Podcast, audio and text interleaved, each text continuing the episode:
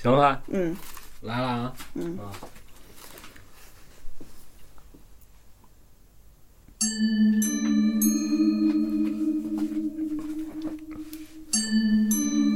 刚才怎么说的？我我喝口水。对。大家好，欢迎收听《地方鬼话》，我是 Mandy。大家好，我是芒果啊。这期我们录第一百期。对，这是第二次开始了，啊，刚才刚才果然真的出事故了出了很多事故。啊！家家里塌方了，我操！对，啊，然后群里老有人问说有没有特别节目一百期？并没有。哦耶！好，你你先开开始了啊！嗯嗯，行，我先开始哈。嗯，今天我讲的第一个投稿啊，这位听众讲的是他二零一六年的时候去内蒙古的呼伦贝尔的海拉尔地区旅游，听当地导游讲的一个经历。这位导游呢，二零一四年的时候就带了一个团沿海拉尔去大兴安岭。这个团的行程呢，是当天白天在海拉尔玩儿，玩到下午四点再出发去大兴安岭周边的某一个小城市。四点多从海拉尔出发，晚上八点多到这个就是那个城市。导游呢，把负责的这个团里的这个游客带到酒店，交给当地的导游，哦然后任务就结束了。晚上九点半左右，这个海拉尔的这个导游和司机就开着车往这个海拉尔，就回到海拉尔，来去只有一条路，途中要穿过一片森林。刚开始一切正常，在穿越森林的时候，路灯没有了，就还好这个有这个车有这个灯啊，要不然就是一片漆黑。哦这时候就看这个路两边儿都是一个个小灯泡，红的、绿的，大大小小。司机就说说这些灯泡啊，都是大兴安岭里头的小动物的眼睛，嚯！有兔子、刺猬、黄鼠狼。哦高一点儿这个灯泡呢，就是鹿啊、什么狍子之类的，哦这这个动啊有物的眼睛有可能，对有可能。就一闪一闪的，在黑暗中看着特别瘆人。开着开着，导游和司机都发现出了问题，因为来的时候这段路啊，只走了不到一个小时就走出去了，就森林这一段路。啊但是就是当时已经是半夜十二点了，他们是九点多出发的，啊那可能你看开一段儿，可能也就十点多到这个林子里吧。啊！那怎么着，一个小时也出来了，但是十二点多还是出不来。而且通常都是回来的路会比较快，啊这是一感觉方面的事儿啊啊！然后导游就说说是不是这路不对，走错了？司机说不会错，说进出森林啊就这么一条路。你看路边这么多小动物，咱们可能是被迷了。哦，现在不能停车，一停车这车子就发动不了了，只能一直啊开。还有这讲的，这是我第一次听。这咱肯定不懂啊，人家肯定有经验。于是呢，就又从十二点开到凌晨三点，也不知怎么回事，就稀里糊涂的就开出森林，上了大马路了。又开了一个多小时，凌晨四点多的时候，看到一个加油站，司机立刻就立刻就开了进去，就给这车啊加油。司机呢又去买了三瓶水，沿着车子撒了一圈儿，再点了三根烟。因为是在这加油站里头啊，哦这这这这工作人员一看说，哎，这个这块儿不能有这个明火呀。哦但一看他是要拜，哦人家也就就没说什么了。没哎，就哦可能哦他们有这个先例，之前知道有这么个事儿。哦然后呢，这个三根烟，这烟头啊朝开过来的方向放着，又把剩下的水倒在烟附近，一边倒一边念叨说：“我们不懂规矩，请您抽根烟，喝口水，别跟我们计较。”哦然后司机师傅就跟这儿就是一边拜一边念叨了一阵儿。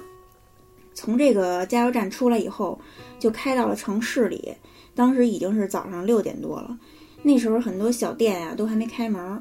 司机师傅就随便找了一个小卖部，就现拍门儿，就给人叫起来，买了一瓶儿，买了两瓶儿白酒，把这个白酒啊全都洒在了四个轮子上。之后才决定说开车回家。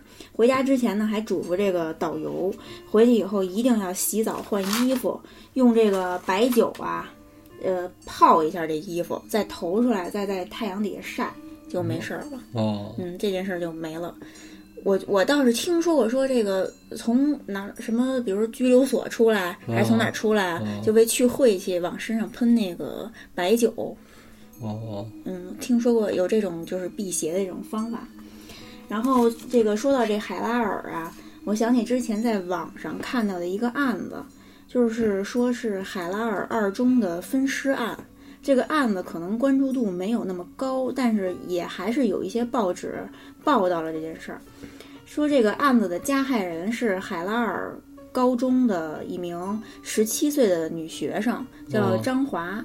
这个张华呢，因为对同班女生田园心生记恨，就起了杀心。在二零零三年四月二十号的晚上，把田园骗到宿舍，伙同另一个舍友用事先准备好的哑铃还有这个消毒水的玻璃瓶，就把田园给砸倒了。砸倒在地以后，张华呢就趁机用这个玻璃瓶的碎片就开始切割田园的脖子。哦，过程中，这个田园就挣扎喊叫，被张华用手死死的就捂住这个口鼻呀、然后继续切割，直到田园渐渐不动。张华一看这田园死了，就用水水果刀还有这个玻璃碎片儿，就对其进行了肢解，并且把这个肢解后的尸体藏进了宿舍的衣柜。然后四月二十一号的时候呢，又把这些东西就是装进书包里，和这个他那个一块儿作案的室友，把这些什么头啊，还有脖子呀、胳膊什么的内脏分别扔到学校附近的厕所呀什么的。这可够狠对。然后二十一号当天，这个张华和舍友就被警方给捉捕归案了。之后，警方又对宿舍进行了搜索，在衣柜里发现了死者的两条大腿。说问这为什么这个张华不把这个大腿处理了，要搁在这个衣柜里？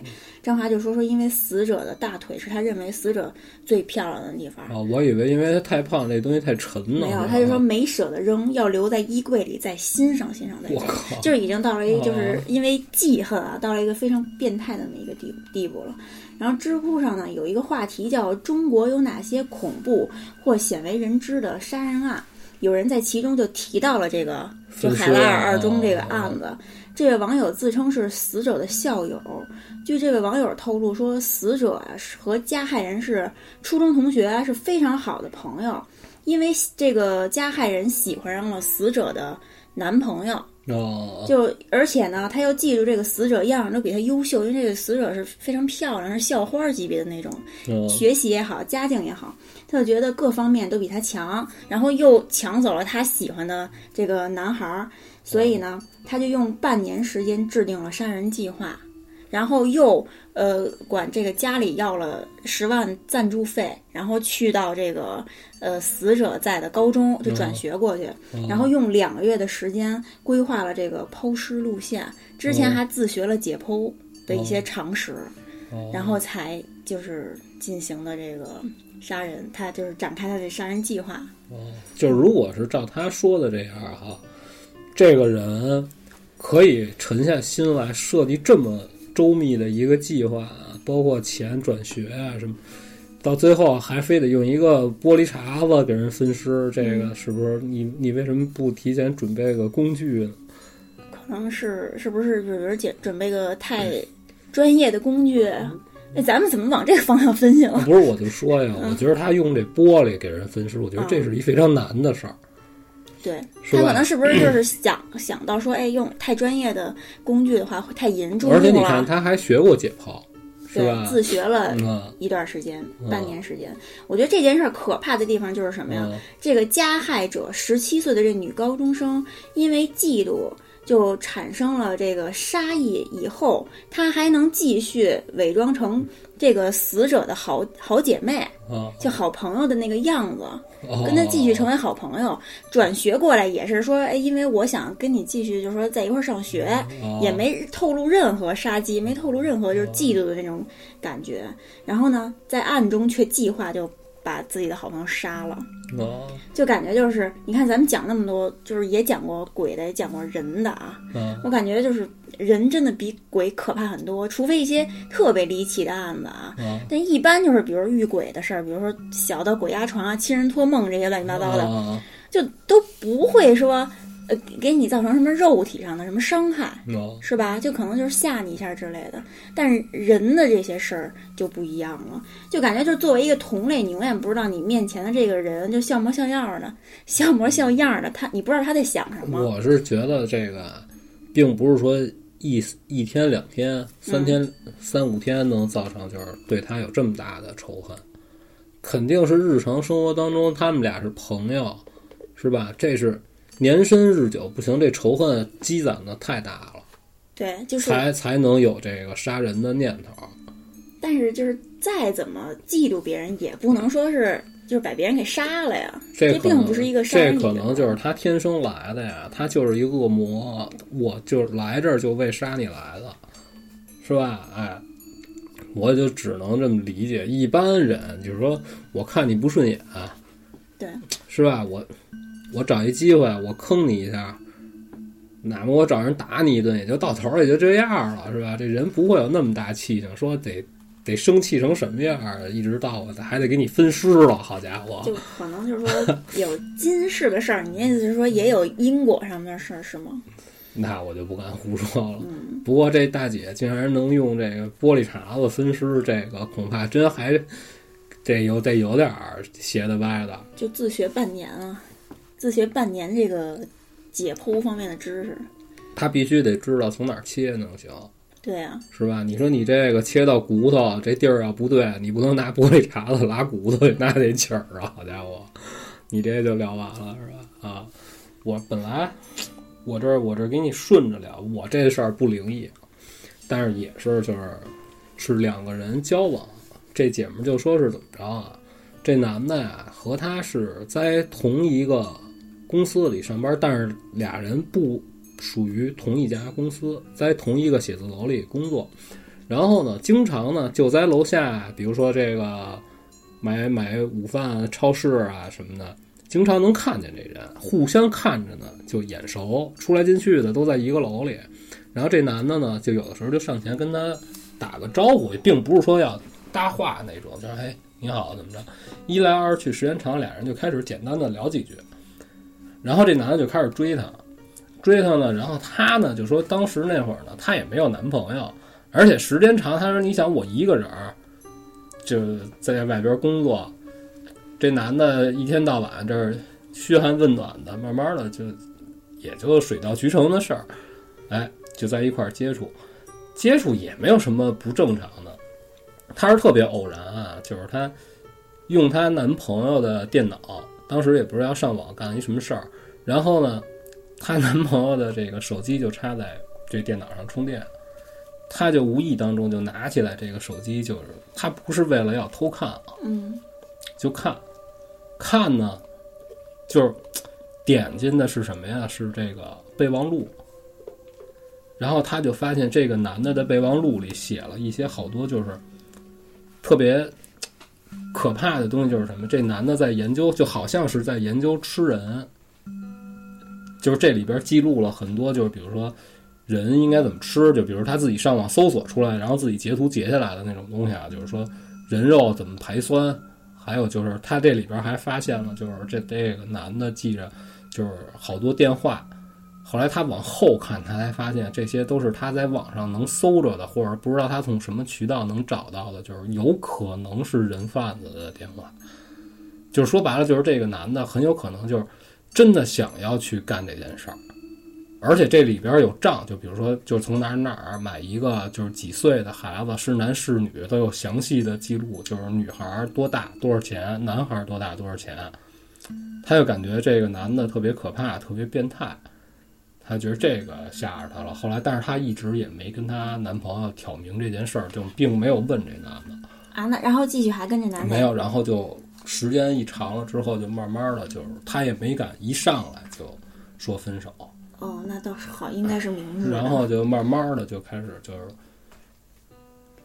借工工作之便，就比如说这个忙啊也好，怎么着也好，但是这中间也也是吵的有点不可开交。一说要分手的时候，告诉也是挺费劲的。他最一开始的时候，他就说，因为当时也没想那么多，首先就得把自己的这个随身的好多东西都得转移出来，然后才能一点点那对对对，你还不能让他觉出来，等于还是挺惊悚的。他这个过程，他说他就觉得这个男的是一变态，但是日常生活当中，他说如果我不是赶赶巧了看到这个东西，他说我觉得我可能永远都不会知道，因为这男的平时就是挺正常的一个人，就是也不是说特别宅，就是他就是该上班上班，该玩玩，嗯你也看不出来。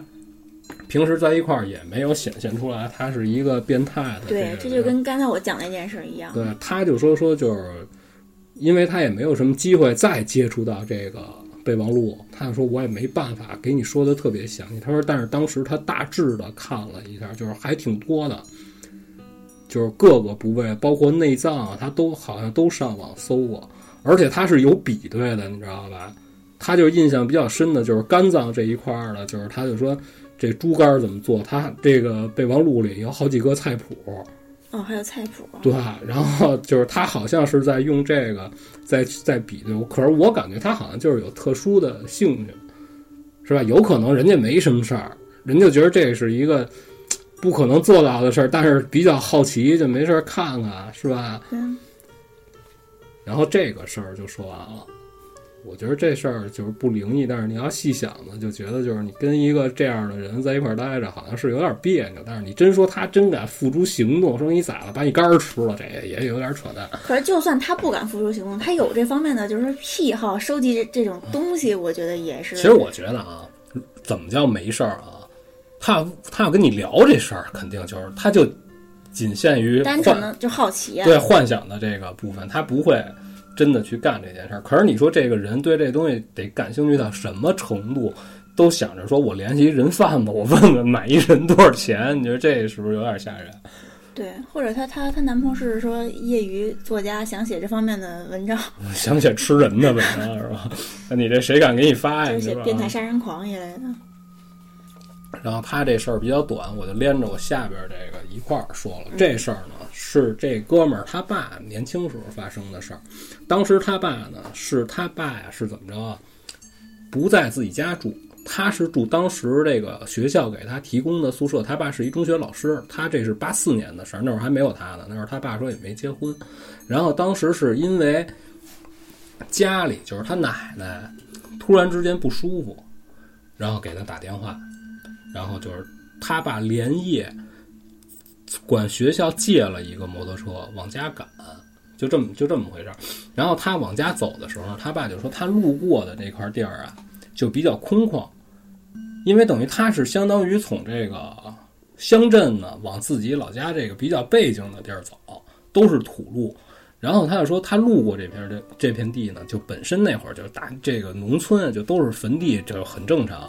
他走的这条路呢，前边是一大土坡，他得过了这个土坡之后，这土坡两边都是正常的路啊，他得过了这土坡，绕过这土坡之后，再走个差不多半个多小时就能到家了。等于他从他住的这个中学到他们家，差不多一个半小时的路程，骑摩托车的话。然后马上就是即将快要到家了，他爸就说，突然之间啊，就车就熄火了。他就认为是什么呀？那会儿那个摩托车就是换鸡蛋那种，幸福二五零，哦，就那东西本身也不会开得太快，而且又是晚上给他打的电话。他说那会儿也不知道几点，因为家里有事儿，就急急着往家赶嘛，路也不好走。然后就车一下来之后，你想他这不是他的车，他也不会修，瞎捅咕捅咕，就怎么办呀？先往家赶是真的，就推着车往前走。他爸就说，当时就感觉越走越冷。可是当时那会儿呢，天并不冷，因为穿的还是这个，虽然是长衣长裤，但也就是单单的衣服，就穿一衬衫，就是冷到什么程度？他爸就说已经感觉到这个手脚都已经就冻得都不行了，就是你想往回退，你恨不得就得把这手吞到袖口里去，这么着垫着点儿，你这手才能在外边待着，你知道吧？嗯，就是怎么这么冷啊？然后他爸这就无意当中就看见离这土坡不远，因为你想他推一车又黑了吧唧，路也不好走，就看见停了一救护车，白色救护车，你知道吧？他爸就说这么大夜里的，我们家这地儿这么背，这个也没有住家，这是这儿坟地，这坟地边上这儿怎么停一救护车呀？他爸就有点想没想明白，可是他是有事儿，他得回家去看他这病人去呀，就还走，还走呢，他就觉得就是越走越不对，他就觉得这土坡啊有点绕不过去。他说我这么半天了，他按理说啊，应该是围着这土坡啊就往前走走啊，就从右手边就一拐弯就绕过去了，可是就是过不去，这才这才开始害怕。开始害怕呢，就加快速度。可是这摩托车它沉呢，你也不可能说，你就推着跟自行车啊，你疯跑你也跑不起来。没辙，就停了，停了，在这喘口气儿吧。就看着远处的那个救护车，那车也不动，就黑着灯。可是就是因为这个车是白色，他还能稍微看见点。但是那大十字还是非常鲜明，他能看见。等于说白了，他爸离这车并不远，就在这儿渗了半天。走吧，接着走吧，并没发生什么，有骂街，然后破除鬼大墙什么乱七八糟。反正到家的时候已经是夜里三点多了。然后到家之后呢，就该干嘛干嘛，先处理这病人，然后后来才跟自己家的人说这件事儿。然后他们家的人就跟他爸说，说那块地儿曾经执行过枪决犯人，干过这个事儿，就是这块地儿曾经干过这事儿。说你可能啊是被当时这儿的被打死的这些冤魂啊是怎么着给掩住了，然后就有这这事儿本身不怎么可怕了，但是他这他爸说的时候，他就觉得，他爸说反正当时你要是在那儿的话，你就能明显感觉出来，就是这天儿瞬间就变得巨冷无比，就感觉就跟冬天似的。可是他爸回来也没什么不舒服，因为他说他爸那人还挺好的，就是脾气也好啊，也没那么多事儿。但是也没发生什么奇怪的事儿。哎，那天你不是还讲一个说，就是你有有一天突然觉得屋里特别冷。我那是那会儿住的，我自己住，我爸住楼上，我住楼下那会儿，我自己住，我跟家睡觉，就突然就特冷。可是那会儿差不多也得盖被子了，但是也没冷到说给你冻得嘚嘚的，就不不到那日子了。虽然已经开始稍微这个给点暖气了，可是那会儿就刚一给暖气的时候，我们家那会儿住的那会儿还都是怎么着啊？我住一层那那那间房，我身后边就是那个煤厂后边那大锅炉房哦，你知道吧？它本身那会儿啊，集体供暖，那会儿都是那种一棱一棱，不像现在有这么多款式那种暖气就是那种银的那种，对对对对，就那大铁坨子，对对对。烧的巨热无比，所以那会儿就天儿不是特冷的时候，其实实际上你在我那屋待着，我那屋本身也不大，就那气儿给挺足的，对，就挺热的。晚上你不用盖一巨大巨厚无比的被子，但是那天我也不知道怎么回事，我就特冷，我腿都麻了。对，但是我们家后边那不可能执行过枪决呀！我操啊！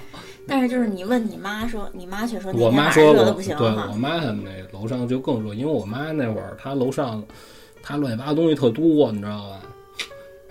对，那是有一什么，就像电影里演那样，有一什么东西进到你这个。生活的空间了，把你这个室温降下来。那那次是给我冻的，我都有点睡不着了。可是我也不想起，因为你特冷的时候，你就盖着被子，你就不想动会儿。起来就更冷了。对啊，我就在那儿就，我也不知道我几点睡着的，反正迷迷瞪瞪的，我没睡多一会儿。我睁眼的时候天还黑着，但是依然就巨冷。但是也是天亮以后，我这没事儿。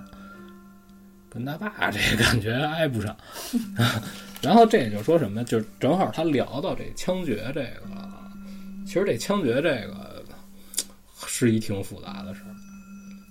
嗯，那你现在咱们应该是没有这个直接拿枪击毙了，咱们应该都是注射。我不敢不敢说肯定是对的啊，我感觉应该是没有。之前那会儿枪毙都是怎么着啊？首先这事儿得保密。就是比如说吧，明天早上起来枪毙这犯人，前一天才通知你去哪儿。哦，这个行刑的这个刑场和路线都是保密的，你不可能预知到说这个要去哪儿打这个人，这个就避免发生什么意外的事件。就给你带回去的时候，就是路上就不让你看见外边，是吧？就是说这个自己就是，比如说你要请武警来执行这件事儿，武警事先是不知道要去哪儿的。哦。执行的人也不知道，就是一律执行的人更不知道。对，就是谁都不知道这件事儿，你知道吧？就是而且这得联合多个部门，公检法的人都必须都得到。啊，当地派出所就是外围维持治安，还有行刑的这个武警，光行刑的人啊，我我估计啊，没有三四十，估计也得有二十来个，就是非常多的人。比如你就执行这一个人的枪决，得来他妈一百多号。就并不像咱们想象似的，就是你死刑了，给你拉一地儿，直接对对，给枪毙并并没有那么简单。啊说你这个到这儿，啪给你拉一枪子儿就完事儿了，没有那么容易。就是你都得到场，然后为什么得有外围执执这个维持治安的这些警察？就怕你家属闹事儿，就怕出事儿。而且他选址一定得是像他爸这故事里说的这个，就是他必须得空旷，因为你得考虑到什么呀？就是说。有流弹伤到其他误伤别人的可能性，所以这必须得找一特空旷的地儿才能执行呢。等于就是，而且还有说法，就是说，这个稍微懂一点的人啊，或者说你生前在你被执行之前，你跟这个管教关系比较好，他会告诉你，告诉到什么时候你张嘴，你张嘴的话，你后边给你执行的这个武警战士就明白你的意图。他就会让这个子弹从你嘴里穿出，这样能保证你是一个完整的。啊啊对，当然这就是听说啊，这个这不真的假的不知道。哎，那那个就是说死之前，就是说你想吃什么啊，就给你一顿好呃不好也。没也不是说你随便点，哦，也不是说你想吃什么吃什么，是吧？你说你现在给我炖一毛肚，好家伙，我操那劲儿啊啊！就是，但是就是该走该让你上路之前，肯定是得给你换衣服。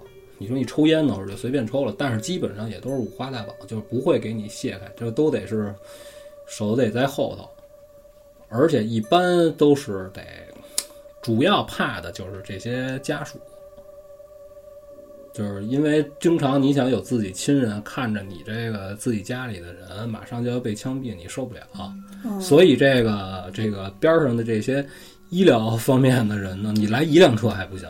你说你这枪毙一个人，这事儿他妈得来仨车。比如你这儿他崩完了，他爸他妈都过去了，你得现在得赶紧救，你是吧？所以这是一挺复杂的事儿，并没有那么容易。哎，那等于就是说，犯人死刑犯在就是执行枪决的前一天才知道自己是要被他自己他自己是不知道要去哪儿枪决的，就是他他知道时间吗？时间他也不知道，就是说是提前一天通知你。他不会通知犯人。我说的是他执行枪决的这些就是执行人员，哦，比如说警察、武警是不知道目的地在哪儿的，呃？这不是我说实，比如说明天你就要就执行你枪毙了、枪决了，啊那你知道吗？你知道自己知道。昨天晚上知道啊那你肯定得知道，早上起来给你换衣裳。对呀、我就说就是哦只能提前一天知道，对等于就是在那之前的一段时间，你其实知道你判了死刑，但是你都是提心提就是提心吊胆，不知道到底是哪天。对对，你下去之后你也不知道哪天执行，嗯，给你判完了你就等着吧。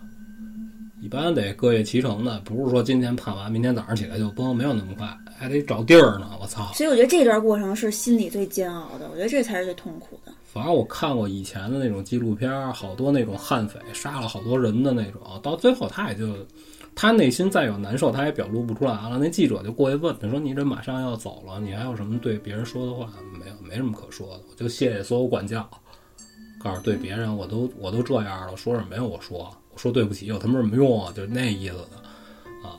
这事儿就说，现在到你了。到我了是吧？嗯，我的这个是投稿。这位朋友说，他父亲呢是在二零一零年春节前去世的。回老家和母亲一起料理了后事以后，他就回成都上班了。当时他的父母用的还是小灵通，就一人一个。但这个二零一零年的时候，小灵通因为快退市了，所以信号就不好，经常接不到电话，接不到电话，接通了听不见对方声音什么的。他就把自己的一个旧手机给了他妈用，并且换了一个新号。之前的这个小灵通呢，一直都没注销。他父亲去世以后呢，他妈手上就有三个电话，就是两个小灵通，然后还有一个就是他给他就是的给他妈的那个旧手机。嗯那段时间，他每天晚上都会给他妈打一通电话，因为父亲刚去世，他妈就他怕他妈接受不了，就打电话安慰他妈什么的，就陪他妈聊天儿。有一天晚上，他照常给他妈打电话，在这个交谈过程中，他妈就说说晚上去跳广场舞，呃，移动的那个手机就是移动号的那个手机，啊有一个未接来电，电话号码是多少多少，他一听就懵了，因为这个是他爸小灵通的号。他妈就说说当时跳舞啊，就带了移动的那个手机，小灵通的这个就放家里了。他怕他妈害怕，就说说可能是要退市了，这个小灵通自己出故障，自己就在那儿拨号。哦，就你别害怕，没事儿。事后过了几天，他又想起这件事儿，就越想越不对，因为这个移动的这个号是他新给他妈办的一个号，他爸生前的小灵通里是不可能，就就是人都已经走了不在了，你不可能再给他小灵通存一个新的号码啊。那小灵通如果出故障就乱拨号的话，也都是拨就是自己通讯录里有的号码，就怎么着也不可能拨到他妈这个新的手机号上。所以出故障乱拨号这个解释就不成立，但小灵通和这个移动的号码这个手机上确实有这个呼出和呼入的记录，时间呢就是当天晚上九点。后来他妈就自己就解释说是他爸放心不下，所以就打了一个电话，但巧合的是他妈在跳广场舞就没接到，就感觉就是。呃，已去世的人给这个生者的电话手机打来这个电话，一般的情况都是接不到。你说如果接到了，会是一个什么样的？那我觉得啊，咱们就按往灵异了说啊，如果你不是适合能和这个阴阳两隔啊，就是频率不一样，对你可能也是听不到那边是要表达什么的。我觉得应该是这样，嗯，是吧？咱不是老说这人他为什么？你看，就是我不相信的，就是这个阴阳眼这个啊。为什么老有人一聊我阴我这个啊，我灵异体质，我看满街都是鬼，是吧？你要你要你假如他这说的是真的，那你是不是得跟他在一个频 频率，在一个维度你能看见？你这不就穿越了吗？相当于是不是？可能是，我觉得，我觉得可能会有人看见。其实咱们普通人，咱们有时候还会看到一些奇怪的东西呢，哈。啊，是。但是我觉得不可能，就是说，呃，到那种就是跟电视里演的似的，就见鬼那里演的似的，就满眼都是鬼。我觉得咱们是或多或少的，咱们都得碰见一点奇怪、自己想不通啊，让你觉得可怕的事儿，或者什么东西也好。但是你要跟我说，我有这个阴阳眼。我就有一只眼睛能看见这个妖魔鬼怪的，这我实在说不服自己，这我真不信。就可能也没有不像，并不像电视里演的那样。对，包括说您这灵异体质，怎么叫灵异体质？我也不明白。就是你这个什么时辰出生的人，你就天生来了就能感知到周围这些东西，是吧？对。这个有点有点，这没法没法让人相信，这我很难相信这。但是我就相信，确实是能看见一些呃，就是超科学的那么一些东西。我唯一能信服的就是说什么呀？比如说啊，你打落草，啪，你全虚全影，哪儿都不不缺。你突然有一天，你大彻大悟，噗，给自己眼珠子抠出来了，然后你某一方面感知能力变强了，这我信。对，是吧？这个我相信。你要说我天生来的，我就灵异体质，我逮哪儿我就能跟这我通灵，这你就操。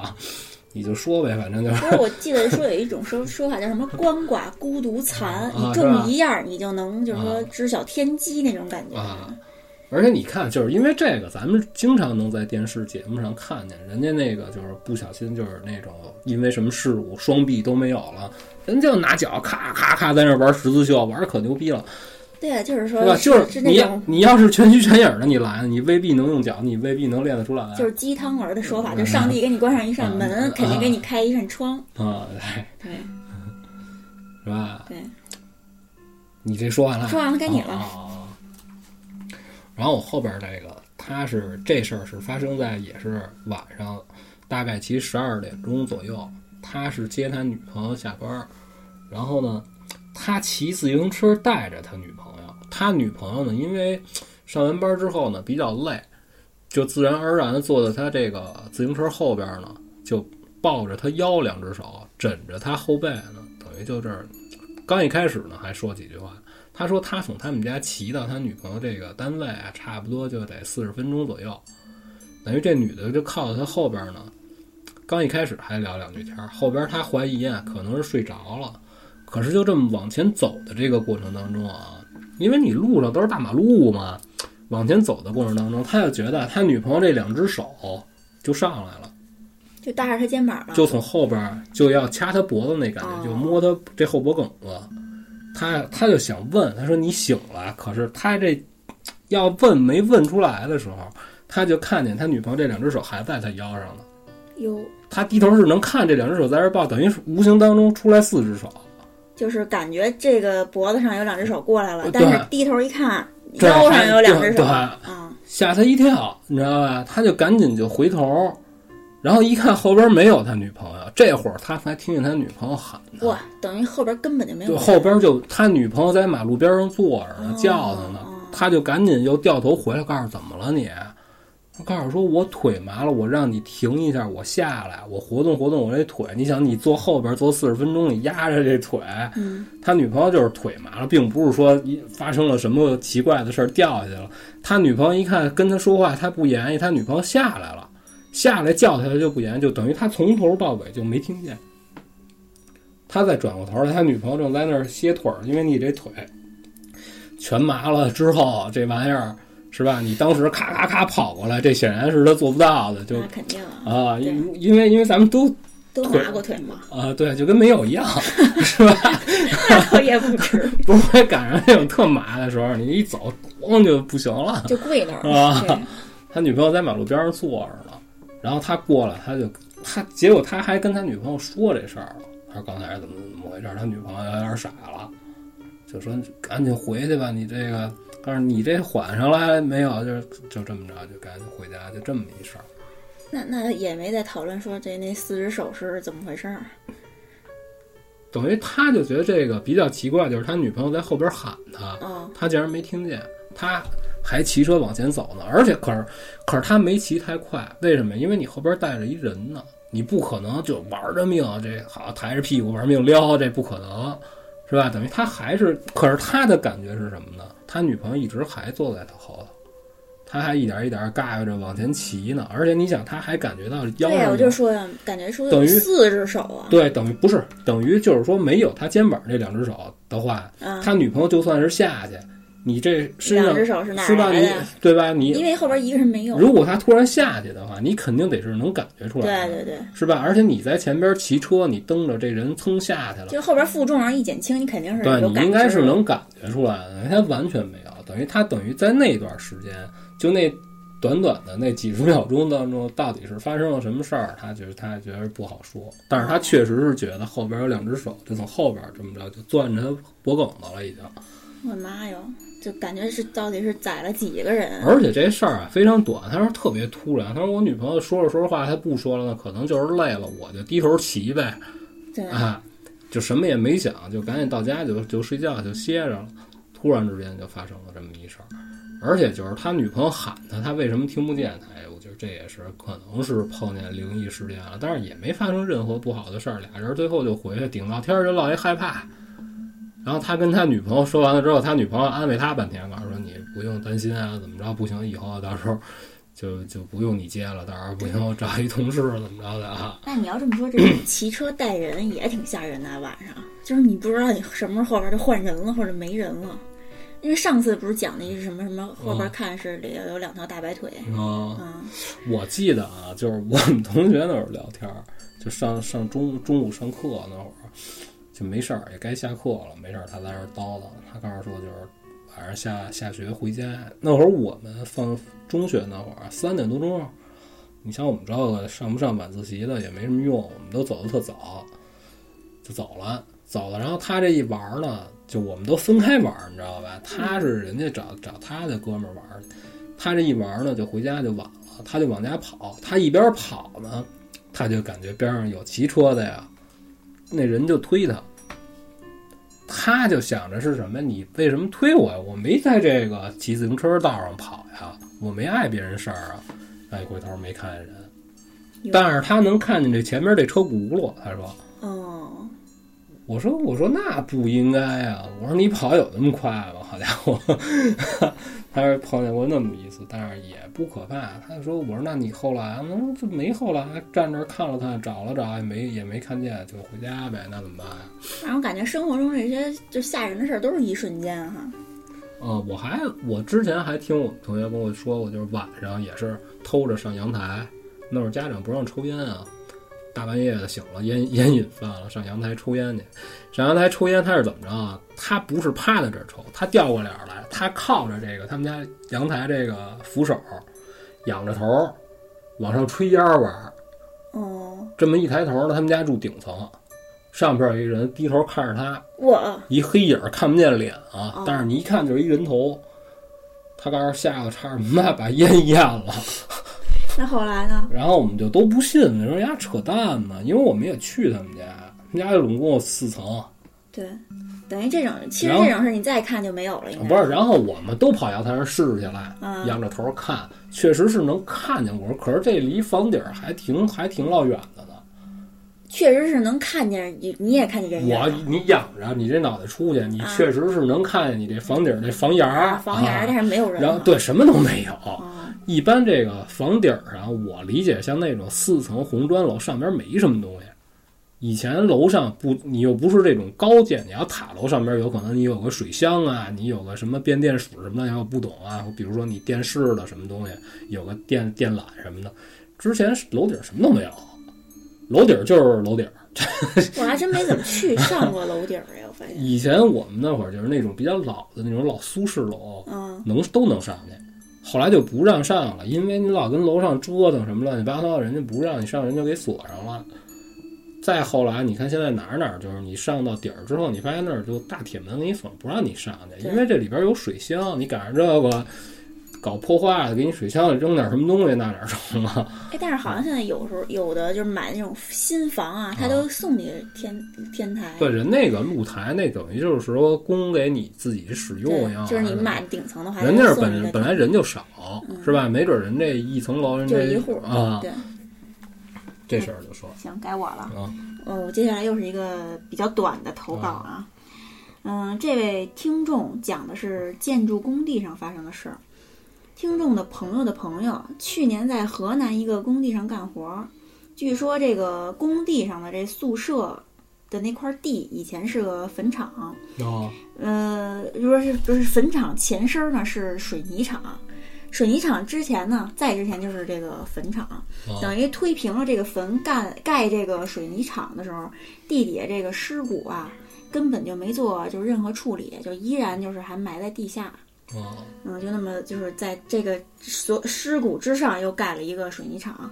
当时赶上国庆节放假，他呢就被领导安排守工地。本来有十多个人，这个就都走了，就剩他一个人了。因为之前啊，就有工友听见晚上有怪声儿，他虽然没听见过，但那么大一个工地就剩他一个人了，就还是有点害怕，就找了一个桃树枝儿，就插在宿舍门口。一天下午呢，他正在睡午觉，迷迷糊糊就听见有人就，呃，让他把门口的桃树枝儿扔掉，并且一连说了好几次，一下就把他吓醒了。之后几天就也不敢睡了，就把刀啊摆在床头，手里一边握着一一个就是两根那个钉棺材那么长的那个大钉子，哦，因为一到晚上他就听见外边有人敲门，有那种呜呜呜的那种声音。哦，有怪声儿，还有人敲门，推开门就没人。当然，就是你关上门就又有，就给他吓得不行。之后过了这个十一，工友们就都回到工地了。然后有一天呢，他就发现和他睡一个房间的这个领导啊，半夜在床上挣扎，就死命的挣扎，并且还拍打床铺。就把他叫醒以后，就问他说怎么了？他说不知道，什么都不知道。然后等再睡，又出现这种挣扎的这种现象。然后他们也说不清到底是惹到什么了，反正就是他就是老是做梦的时候就梦见这个有人叫他，就是把这个让他把这宿舍门口的这个桃树枝儿给拔下来，哦但是他一开睁开眼呢又没人，哦，嗯，他说自此以后他就开始信这些鬼神之类的，因为之前他是不信邪的，哦，然后呃他呃怎么解决的也不知道，但是就是说离开河南这个工地完工以后就哦没事儿了，不过工地发生这种灵异事件啊，我咱们看的也不老少。对，但但是我所有跟跟工地有关的啊，我都是从网上看的，就是多数啊，就是都是什么呀，在开工的时候比较着急，然后并没哎，并没有做这种就是说大家习惯这俗称的这种不成文的规矩啊，因为你要破土动工嘛，好多地儿都是因为这个。不是说这个东西弄不上去啊，就是这个车开不动啊，这个嗯坑儿挖着挖着就挖不挖不下去，就是这事儿。对，然后当时呢，就得有这中间了事儿了，比如说工头了，就哎，曾经又花这方面的钱，然后请人哎来对，哈给我说大哥别别闹，我们这个哎，对，就烧多少基本上。基本上看见都是这方面的我也是，咱们之前也讲过，就是见个什么东西啊就震一下什么的。啊。而且你看，就是你要顺着这茬儿想，你看好多地儿，比如说有点什么新的商业活动，比如剪彩，啊，是不是也有这方面？剪彩是不是其实就是有这些，就是宗教不是什么宗教，就民间那种传统我感觉就是人多嘛，是吧？啊一下把这个各方面的人都聚上来，对，又放炮，什么折腾折腾，有什么好的不好的，基基本上就是吧，大家也都爱对，有这个感觉，可能是吧，也有这个感觉，但是你不可能说你好，你把这区里领导请来，告诉大爷你帮我镇镇鬼，这个 这不不也可能，我也不知道，我也没 没啊怎么啊没研究过剪彩这词本身什么意思，嗯但是我觉得是不是剪彩其实本身就是一个。就是开业的一个啊仪式，就跟那个就开机的仪式似的，是吧？就是都会有这种东西，我觉得啊，你这就说完了是吧？然后我说的这个啊，是他和他妈一起回忆完了之后分享给我的。就想起那么一件事儿。对，哦当时啊，他五年级，这是一小男孩儿啊，他说这这不是这哥们儿是一男的啊，他五年级的时候，他说五年级那会儿啊，就是干嘛呀？说那会儿就是基本上只要不是冬天，吃完了饭，就是你不出去，家长也愿意让你下楼跟你别的小哥们儿一块儿跑会儿，毕竟不像小女孩儿似的，跑跑长个儿，你老跟家瞎窝着干嘛呀？啊，对对对，他呢就跟他们家这层楼跟他玩的好的一小哥们儿，俩人就下楼玩去了。那会儿啊，家长并不担心你的安全，不像现在似的，这乱七八糟那么多人，你玩到差不多八九点钟，天儿一擦黑，你才回家。对，没错。他们就跟他们俩，其实你说那会儿小孩儿，你玩什么呀？玩会儿沙子，要不就是在院里疯追追着跑，对对玩玩逮人儿，就是这个呗。他们俩玩的那过程当中呢，就是他这那会儿的楼是怎么着啊？这筒子楼啊，一般都有一独院儿，然后呢，基本上就没有说这一个院儿就一个独楼的，你知道吧？有的就是两三栋楼在这个院儿里，嗯，然后这个院子里呢，同时呢还得私搭乱建一点儿那种铁棚子什么，就是有的时候你住不下嘛，很有可能大家都是同一个单位的，然后这实在编排不开了呢，给你盖点简易的房子，就是底下的这个楼楼里底下的这个平房，就是比较混乱。然后呢，这楼呢，那你显然就得有前后楼的这个分别，你要么就是门这边，要么就是你们家窗户这边，对吧？他们都跑这个后楼玩，就是都是窗户这没有门这这一侧玩，因为大人少嘛，大人也都是在这底下晾个衣服什么乱七八糟的，这俩就在这儿玩。玩呢，就玩着玩着，他这哥们跟他同时就看见离他们不远三个小姑娘手拉手，穿的是医院的衣服。五年级已经明确知道医院是穿什么样的是那一衣服，条一条儿那对对对对，仨人在那站着就看着他们俩。他说当时大概齐啊，他这么回忆着啊，离着差不多能有个十米二十米的，这就已经挺近的，就能明显看见是三个小孩，比他们得小，因为他说那三个小小小姑娘特别小。我说你为什么知道小姑娘？他说因为都是长头发，都是披着头发。你要看着这仨人，他印象当中这仨小孩儿啊，就是仨小姑娘长一模一样。这俩就过去了。孩子就是什么，嗯你们干嘛的？就并不像现在似的看仨大妞儿上前跟人臭贫，不是那个，就是一块玩儿，你知道吧？就比较直接，就是啊，对，就过去了。就是你们在这儿干嘛呢？然后这仨小姑娘谁也不理他们，就手拉手在这儿站着。然后呢，这俩孩子呢，他说年头太长了，他想不起来当时跟这仨孩子说过什么话了。但是他唯一记得是什么呀？他就发现这三个孩子啊身上都流血，最后他跟他一起的这小伙伴儿就都发现这孩子后脑勺，这三个孩子后脑勺都哗哗往外冒血。我这俩孩子当时并没害怕，就是这小孩儿这个善良啊，对，就说你看你这怎么的，我带你洗去，因为那会儿住筒子楼不都是有水房吗？哦，就拉着这仨小孩儿，就说要弄水给人洗这后边这伤口。这小孩儿呢也不抗拒，这仨小孩儿就跟着他们俩走，就给他拉到水房，就弄水给这孩他这俩人都记得曾经给这三个小女孩分别洗过后脑勺，嚯，就拿水给人洗。然后那仨小女孩就面无表情，也不说疼，也不说不疼，然后也也不说话，也没有任何反应，你知道吧？嗯，这俩孩子都没觉出不对来。弄完之后呢，就告诉你这个得拿什么东西包上点儿，你这得拿纱布啊，就还跟小孩聊这说呢，没有，说你你们家住哪儿，你找你们家人给你弄上点儿，告诉你这个都破了。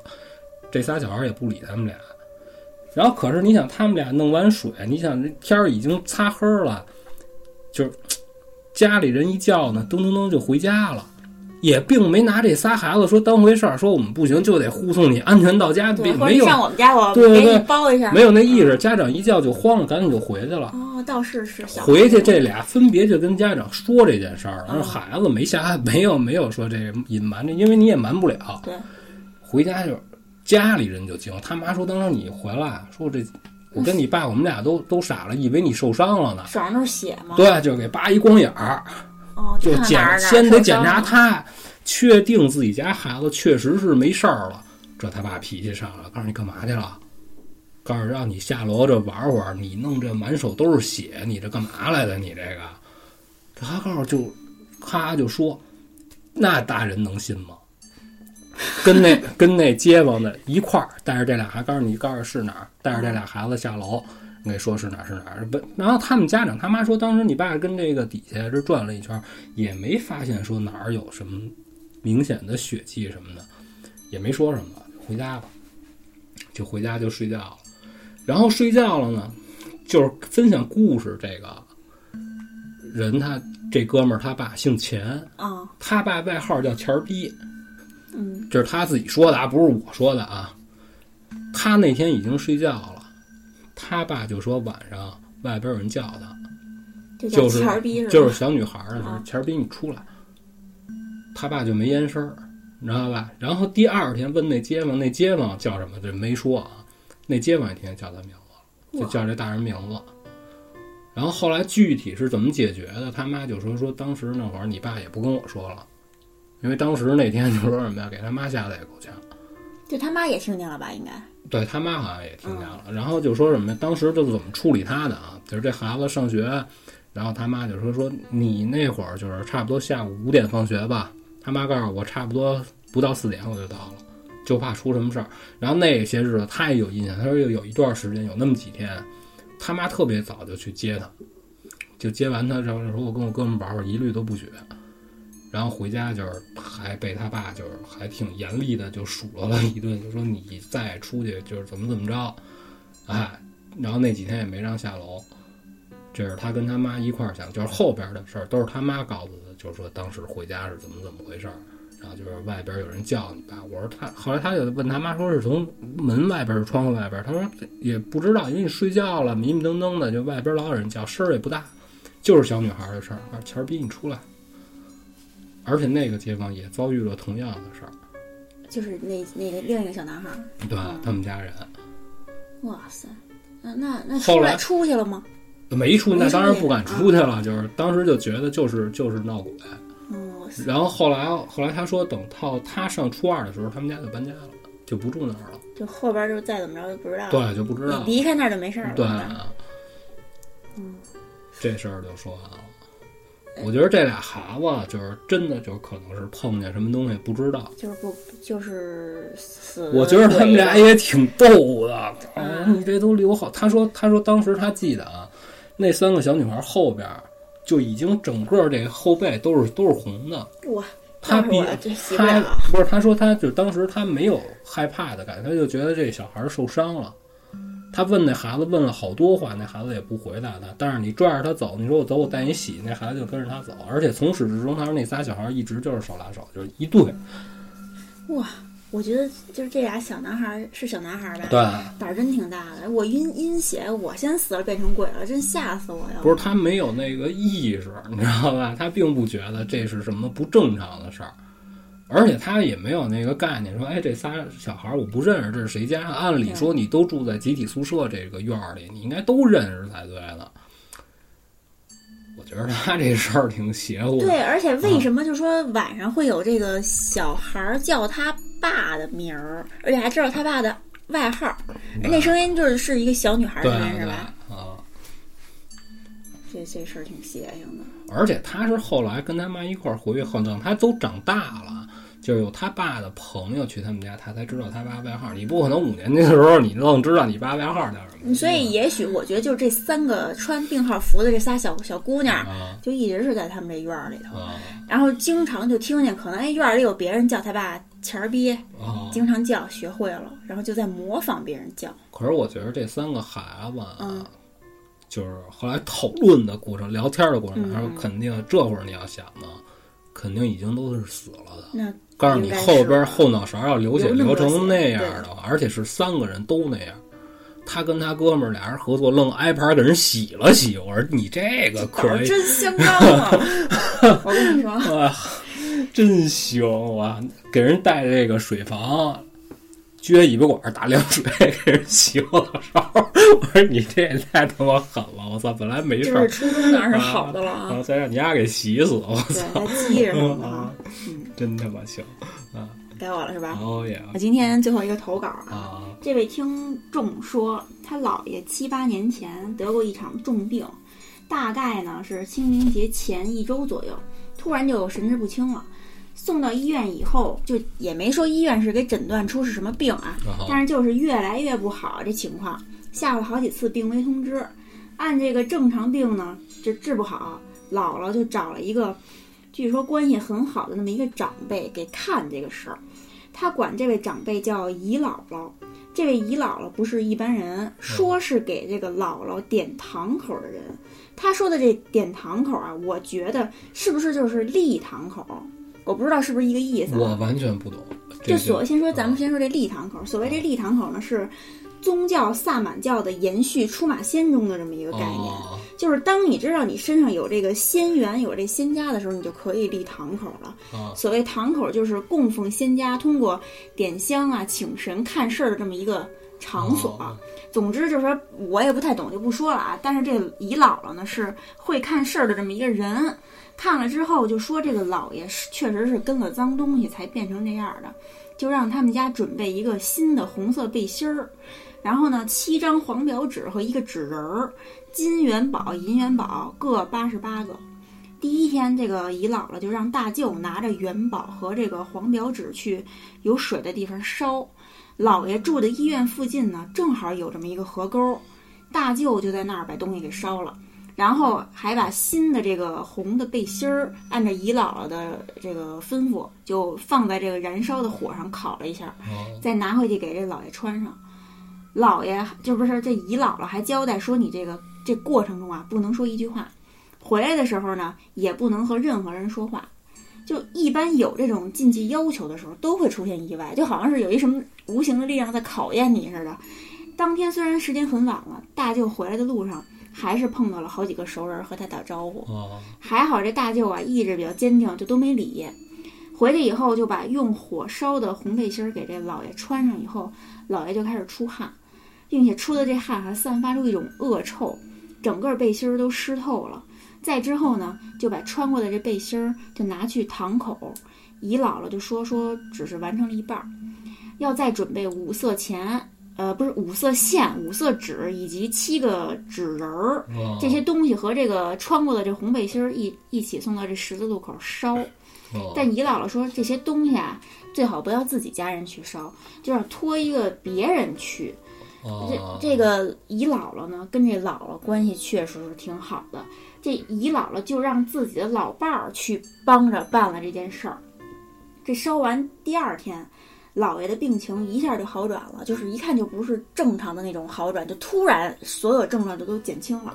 就是好的不正常，就非常离奇，嗯就是不可能这么突然啊。嗯然后事后呢，这个姥姥还特意包了红包给这个姨姥姥的老伴儿，就那意思就是说是我就是花钱请您帮着办这件事儿，就感谢您嘛，给一红包。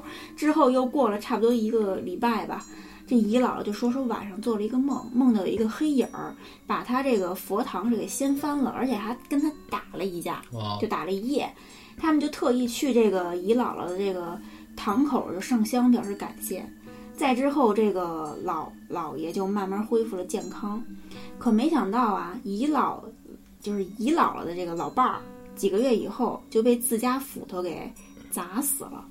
在送那个东西，就帮着去十字路口烧那个东西的时候，姨姥姥就说说这个东西啊比较凶，可能有血光之灾，但是没想到会这么严重，就把自己的这个老伴儿给搭进去了。嚯等于说，这个姨姥姥这老伴儿是在拿斧头劈这个木头板儿的时候，斧头的前端就莫名飞出来了，就把啊自己给砸死了。嚯，嗯，感这件事觉这这个这真解释不了。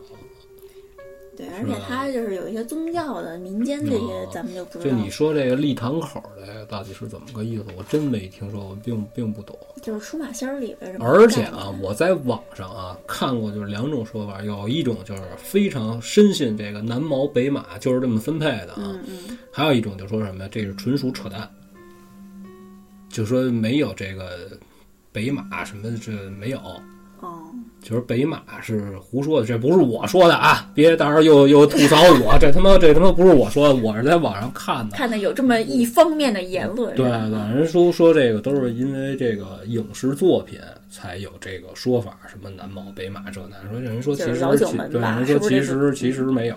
啊，我最早听说南毛北马的，就是我和僵尸有个约会啊，那里边曾经提到，那是我第一次听说什么南毛病，那根本就不知道啊但是萨满教咱们一直都是有听说过呀。啊。对，你这就说说完了啊我这就没什么了。有一个就是特别短的，就是他家里老人啊就是就是没有什么特严重的病，但是他岁数足够大的时候呢，就是老不舒服呢，就送医院，在医院就是观察，观察得住院啊。住院，他要说晚上说的时候呢，没什么事儿的时候，不在这种比较紧急的病房的时候，你是可以陪人的，而且有的时候也要求你在这儿留个家属在这儿照顾着，万一有什么事儿呢，晚上他们家他爷爷就跟他说，说你让我边上这人别老来回来去拉这帘儿，可是呢边上没住人，嗯你知道吧？而且也没有帘儿。他给他爷爷找的就是，他这屋就仨人，因为这个都是快床，你知道吧？都不是什么大毛病，住不了三天两早上的你就走了，所以并不一定每天都能住得满。哎，说您这，可是你跟他一岁数特别大的人呢，说这些事儿呢，也就没什么用了。到后来后来的时候呢，就回光返照的时候，他爷爷就说他说：“你看，我跟你这么说，你都没给我，就是我住医院这些日子，我就一直就没睡好过觉，就老有人吵我，这边上的出来进去乱气哄哄的，给他说的有点有点发寒。但是说完这些事儿，过没多长时间，就这人就没了，因为足够老，就老死就正常死亡啊。这事儿非常短，就就是可是你说就这种，比如说就死前感知，就是有人来接自己、啊那种感觉，你说是真是假呀？好多人都有都有过这种经历，或者听说过这种事儿。啊就是我太爷爷啊也是，就是老死的，啊，就是快之前就是那一段时间倒气儿那段时间，就躺在床上，老是说说那个，呃，说那个外边那个怎么还有大马呢？啊外边怎么还有这些什么乱七八糟动物啊什么的？说那个别别让让他别进来，让他别进来，就是跟各种就是别人的经历就是说的类似啊，就是说有人来接他呀，或者拿什么铁链子呀，或者是什么大马呀、什么大牛啊这些东西。哦，我听过什么呀？嗯就是农村啊，他们就说当时啊，因为这个灵在屋里，这个办完事儿你得守着呀，然后第二天早上起来是怎么着，这就说不清楚，我不懂啊。这哥儿几个在这玩麻将，借着这灵棚这大灯泡子，因为那个巨亮无比，那不能黑着灯在这儿守啊，你知道吧？借着这灯泡，这哥儿几个在这玩牌，哦玩正高兴，可能太吵了，从院外边推门进来一个，啊，干嘛呢？这是玩牌的时候吗？收了。哦哥四个就傻了，这他妈是谁不认识，跟走了我靠！就走了，然然后就就互相问，告诉这是谁呀、告诉这是你也不敢骂人家呀，这是长辈儿的进来一老头儿，哦，你也不敢说，你你哪知道这是人谁家的这来的这，你弄不好你得管人叫点门儿，都是一个村儿的，说别玩儿了。第二天说，告诉肯定是正二这个不乐意附在别人身上过来说了你一句。哦，就是守灵的这个、啊这个是吧？其实啊，我见过不少这守灵的，啊，都他妈玩牌，你让他干嘛去呀？而且你玩会儿牌，好像也能就是说排解一下恐惧的那种但感觉。是他们碰见这个是具体为什么就突然之间来人说他们，可能就是因为动静太吵了，啊。嗯，惊扰的你看甲午那事儿，对，就是小土分享给咱们那事儿是吧？人全村都能作证，他就是站那儿闹，你别他妈拿铁链子撩我，对吧？嗯所以你说这种事儿，就说你不信吧，可是他又有这么多事实跟这摆着，你你也不能完全不信啊。就是我不是说是个灵异，我他妈就不信。我唯一不信的就是这阴阳眼。你说我能开天眼，我操，又不抽你丫的啊！你开天眼还行，我操！不是？可是我觉得确实是会有这种跟咱们不一样体质的人存在啊，就气场啊、频率不一样什么的。是我你看，我不是说完全抵制这灵异体质，比如说你就是对这方面敏感，比如说你进到一个就是说，比如说医院。这地儿经常会有生死的这种事儿发生，你来到这地儿你不舒服，我能承认这个，这可能是跟这个或者跟咱们说是进寺庙就不舒服啊，对这个我能相信。对，但是你要说你就每天能看见满街一到晚上全是鬼魂儿，这我真无法相信。不过就是有这种说法出来以后，肯定这里边不乏一些人就是拿这个来装逼，对对你觉得我能看见鬼？对，对咱们老说这满天的神佛瞅着你丫呢，你说你这要是开了天眼，好家伙，你这不疯了，对不对？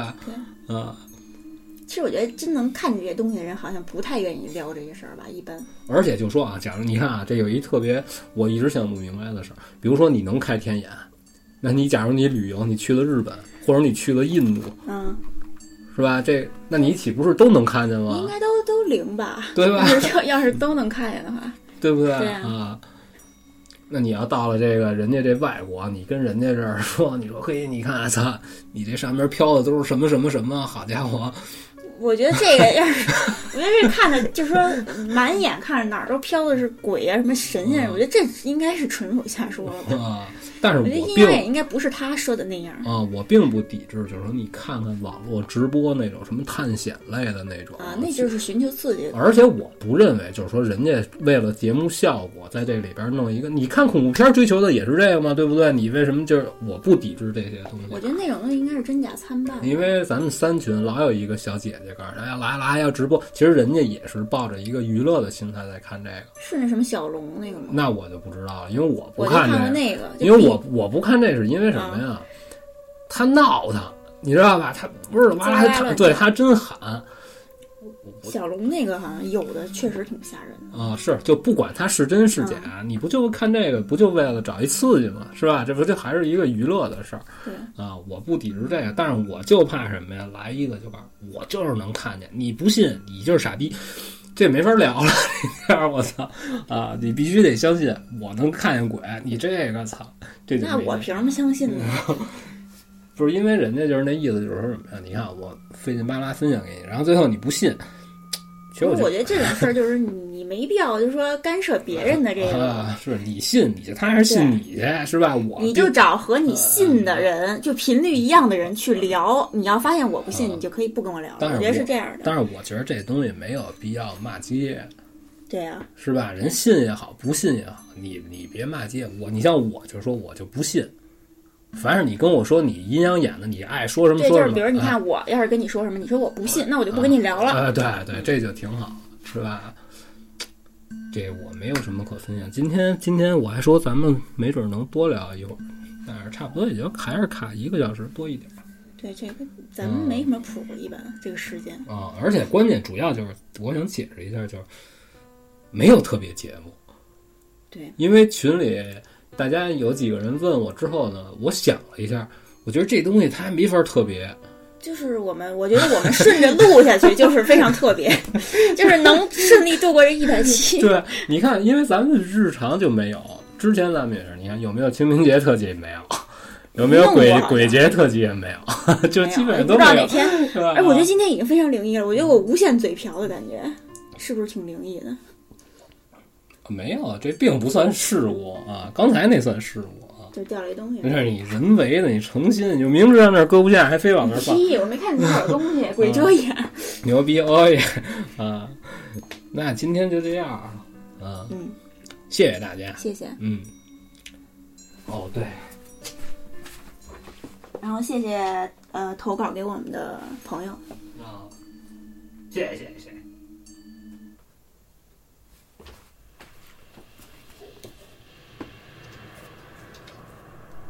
这是什么歌啊？你听着像《西游记》啊。兜兜兜兜兜兜兜兜兜兜。